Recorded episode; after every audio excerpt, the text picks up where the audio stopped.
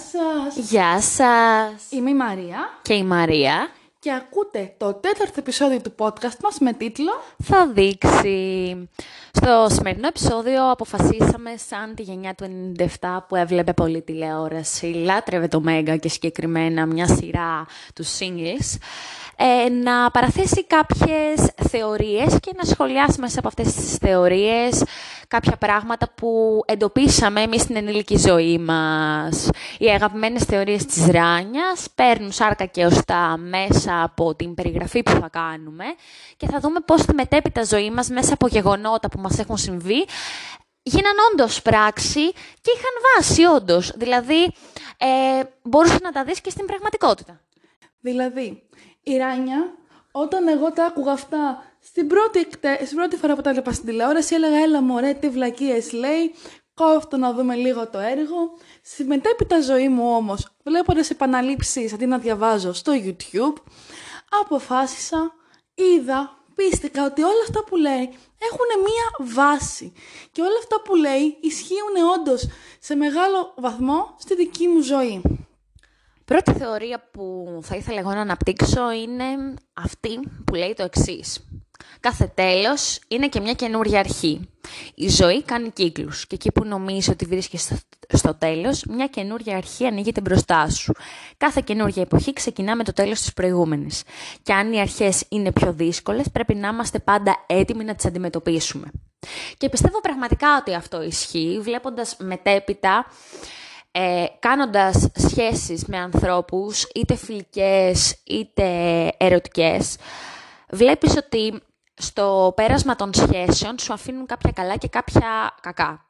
Στο τέλος λοιπόν της σχέσης προφανώς σου μένει μία πικρία, ε, ένα παράπονο, αλλά αυτό που σου έδωσε το τέλος αυτής της σχέσης, είτε ερωτικής είτε φιλικής, ήταν μια αφετηρία ώστε στις επόμενες επιλογές σου να μην κάνεις τα ίδια λάθη, να βγεις σοφότερος μέσα από αυτές και να κάνεις αντικειμενικά ε, ένα παραπάνω βήμα για τον εαυτό σου.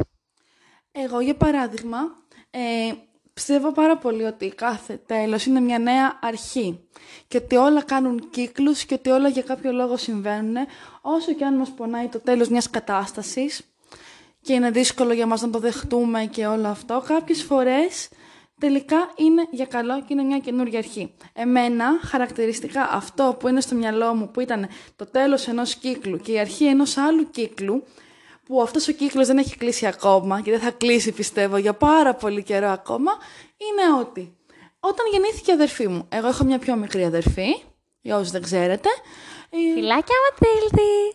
Γεια σου, αδερφούλα. Ε, η οποία γεννήθηκε όταν εγώ ήμουν τριών χρονών. Στην αρχή α, αρνιόμουν πάρα πολύ ότι, ε, ότι θα έχω ένα καινούριο παιδάκι στο σπίτι.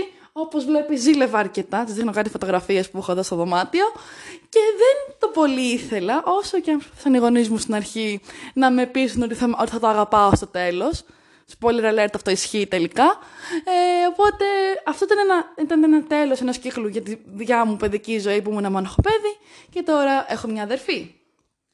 Μια επόμενη θεωρία που θέλουμε να αναπτύξουμε είναι για την απόσταση.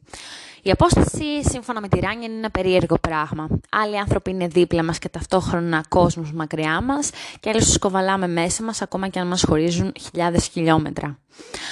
Όλοι γνωρίσαμε στη ζωή μας έναν άνθρωπο που σηματοδότησε κάτι μέσα μας και μπορεί χιλιομετρικά να έχουμε μία απόσταση, αλλά στην καρδιά μας είναι πάντα μέσα μας και κοντά μας. Και υπάρχουν άλλοι άνθρωποι που είχαμε στη ζωή μας δίπλα μας, κολλητούς μας φίλους, κοντά μας κάθε μέρα και στην πραγματικότητα ήταν μίλια μακριά μας. Από το μυαλό μας, από τη σκέψη μας, από τον τρόπο που μας συμπεριφέρονταν, που μας στέκονταν.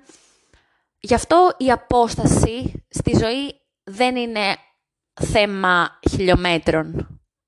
Είναι θέμα συναισθημάτων, είναι θέμα τι δίνεις, είναι θέμα τι προσφέρεις και τι ο άλλος προσφέρει. Εγώ θέλω να πάω να μου λείπετε, εσείς που είστε μακριά ξέρετε. Λοιπόν, μια άλλη θεωρία, για να μην βάλουμε τα κλάματα με την προηγούμενη, εγώ δηλαδή γιατί είμαι έτοιμη, ένα, μια άλλη θεωρία η οποία μας άρεσε πάρα πολύ, είναι ότι ρε παιδί μου, ότι όσες ήττες και αν υποστείς, χάνεις πραγματικά μόνο όταν επιλέξεις να παρατήσεις το παιχνίδι. Και αυτό το θεωρώ ότι είναι πολύ δυνατό μότο και το σκέφτομαι σε κάθε φάση της ζωής μου ότι π.χ. πτυχίο είναι μακριά, δεν περνάω μαθήματα, τα παρατάω, δεν ασχολούμαι με το πτυχίο. Όχι, εκεί έχεις χάσει όλο το νόημα. Πιστεύω ότι οι μικρές ήττες στη ζωή σε βοηθάνε να γίνεις πιο δυνατός και δεν χρειάζεται να παρατήσεις αυτό που κάνεις γιατί μια φορά έχασες. Είναι σαν τα εμπόδια που κάποια μπορούν να ξεπεραστούν, κάποια άλλα όχι. Όμως έχουν ένα κοινό ότι κάνουν τη ζωή μας πιο δύσκολη. Παρ' όλα αυτά καταφέρνουν να μας βγάζουν πιο δυνατούς. Δεν κερδίζουμε πάντα, ε, αλλά όταν χάνουμε, συχνά αναγκάζουμε να διαλέξουμε δρόμους που από μόνοι μας δεν θα είχαμε σκεφτεί και εν τέλει μας οδηγούν σε κάτι θετικό.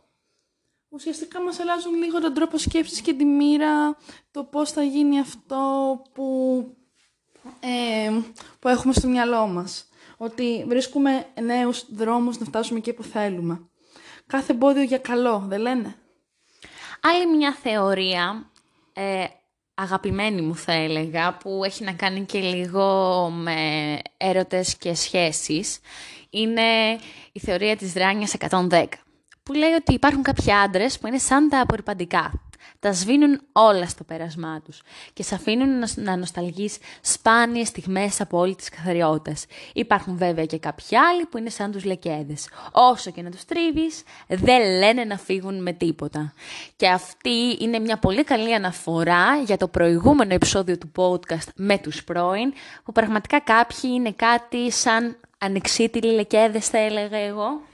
Ναι, Νομίζω ότι η συσχέτιση άντρα και απορριπαντικό δεν είχε περάσει από το μυαλό μου πάλι μέχρι που την ξαναείδα. Και επίσης, πάμε τώρα σε ένα αγαπημένο κομμάτι για μένα. Όσοι δεν με ξέρετε, αγαπώ, λατρεύω γεωμετρία. Οπότε θα φάτε λίγο τέτοιο τώρα στο πρόσωπο. Λοιπόν, ένα σημείο έχει τη δική του οντότητα. Δύο σημεία ενώνονται από μία ευθεία. Και τα προβλήματα αρχίζουν όταν γίνονται τρία σημεία. Γιατί στη γεωμετρία του έρωτα δεν υπάρχουν κανόνες. Μόνο εξαιρέσεις. Και όσο περισσότερα σημεία προσθέτεις, τόσο πιο περίεργα γίνονται τα, πρα... τα σχήματα που δημιουργούνται. Και αν μερικές φορές αισθάνεσαι απλά ένα σημείο σε ένα πολύπλοκο σχήμα που δεν μπορείς ακόμα να αντιληφθείς, είναι δικός ο χάρακας που τραβάει τις γραμμές.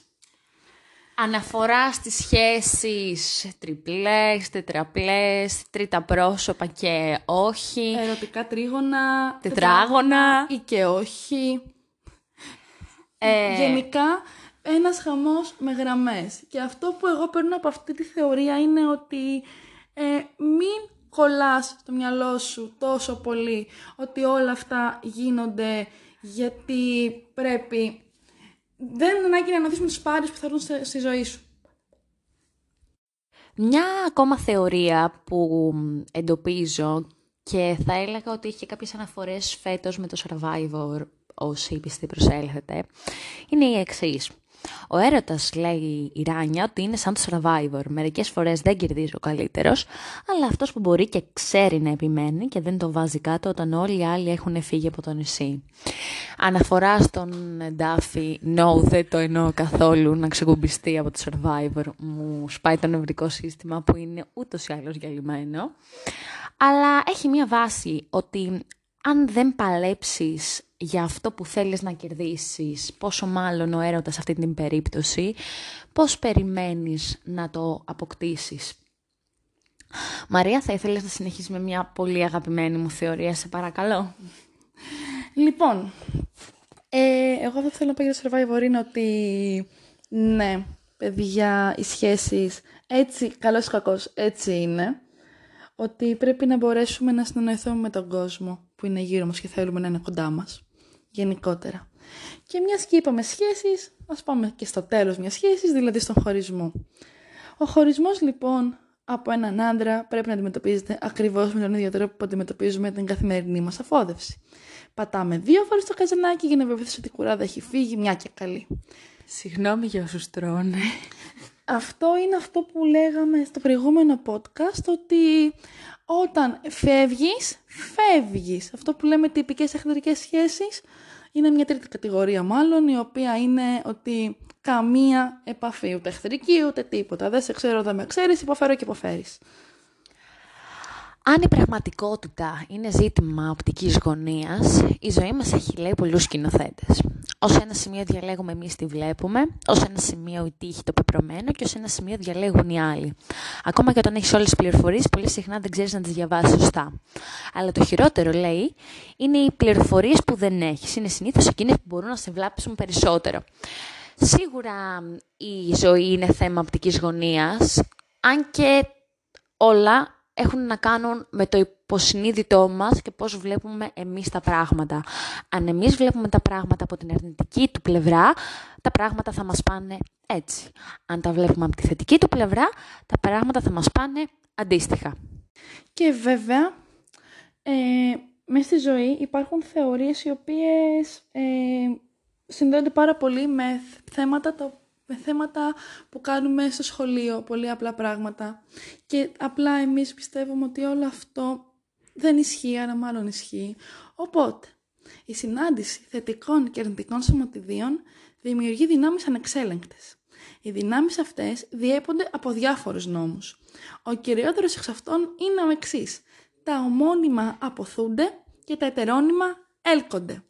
Πόσες φορές στη ζωή μας έχουμε βρει έναν άνθρωπο, είτε φίλο, είτε για, είτε για μια σχέση, με τον οποίο τελικά δεν κολλάμε καθόλου. Δηλαδή δεν ταιριάζουμε τόσο πολύ. Εγώ για παράδειγμα έχω μπροστά μου έναν άνθρωπο με τον οποίο δεν ταιριάζω σε πάρα πολλά πράγματα. Γεια σου Μαρία. Γεια σας. Όπου καλώς ή κακώς δεν ταιριάζουμε σε πολλά. Θες μουσική. Δεν έχουμε θες... τα ίδια γούστα ναι, όσον αυτό. αφορά Μουσικές, κάποια κοινωνικά πράγματα. κοινωνικά Ναι, και αλλά γενικά. Αλλά αυτό δεν σημαίνει ότι εγώ πιστεύω ότι κάνω πιο... μπορώ να κάτσω να μιλήσω μαζί σου πιο πολλή ώρα από κάποιον που έχουμε διάποψη. Ή επίσης το χιούμορ. Το κακό μου χιούμορ που λες κι εσύ. Ναι, απλά εγώ θεωρώ πέρα από αυτό το γεγονός ότι μπορεί όντως να διαφέρουμε σε κάποια πράγματα αρκετά έντονα, αλλά το μενταλιτέ μας θεωρώ ότι ενώνεται κάπου σε ένα σημείο. Γι' αυτό και οι συζητήσεις μας είναι μεγάλες, μπορούμε από το ένα θέμα να πάμε στο άλλο και να συζητήσουμε άπειρα πράγματα μαζί, είτε συμφωνούμε είτε διαφωνούμε. Απλά δεν Έχει να είμαστε πάρει η μία ομώνυμα. από την άλλη, ναι. Απλά ναι, δεν είμαστε αυτό που λέμε ομώνυμα. Αυτό εννοώ. Και τέλος θα ήθελα να σημειώσουμε μία θεωρία η οποία είναι σημαντική και για τις δυο ε, και αφορά την ευτυχία. Η πραγματική ευτυχία θεωρώ ότι πηγάζει μόνο από τον ίδιο μας τον εαυτό. Μερικές φορές προέρχεται και από καλούς φίλους. Ιδίως εκείνους που ξυπνάνε 8.30 και 9 η ώρα το πρωί για να σου πούν ότι πρέπει να πας εκεί. Έχεις μια δουλειά εκεί, έχεις μια δουλειά αλλού. Ή έρχονται μαζί σου σε μια κοινωνική εκδήλωση που δεν θέλεις για κανένα λόγο να πας. Αυτή η φίλη είναι ανεκτήμητη. Ναι, ισχύει πάρα πολύ. Αυτή η φίλη πραγματικά είναι πολύ μεγάλη αξία για τη ζωή μας.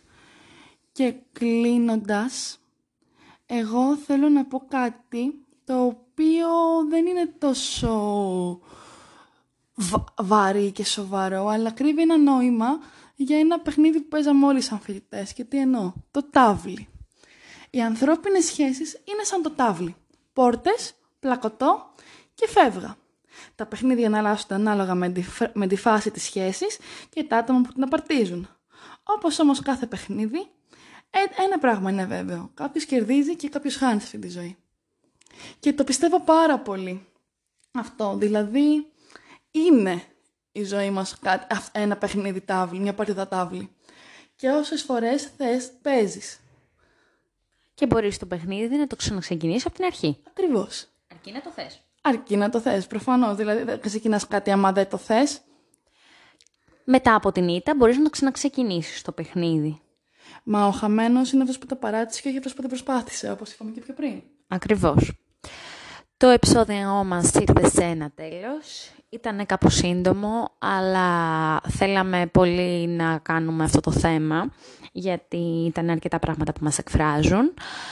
Ε, σας ευχαριστούμε πάρα πολύ ε, για την ακρόαση. Ήμουν η Μαρία. Ήμουν η Μαρία, ελπίζουμε να σας άρεσε το επεισόδιο.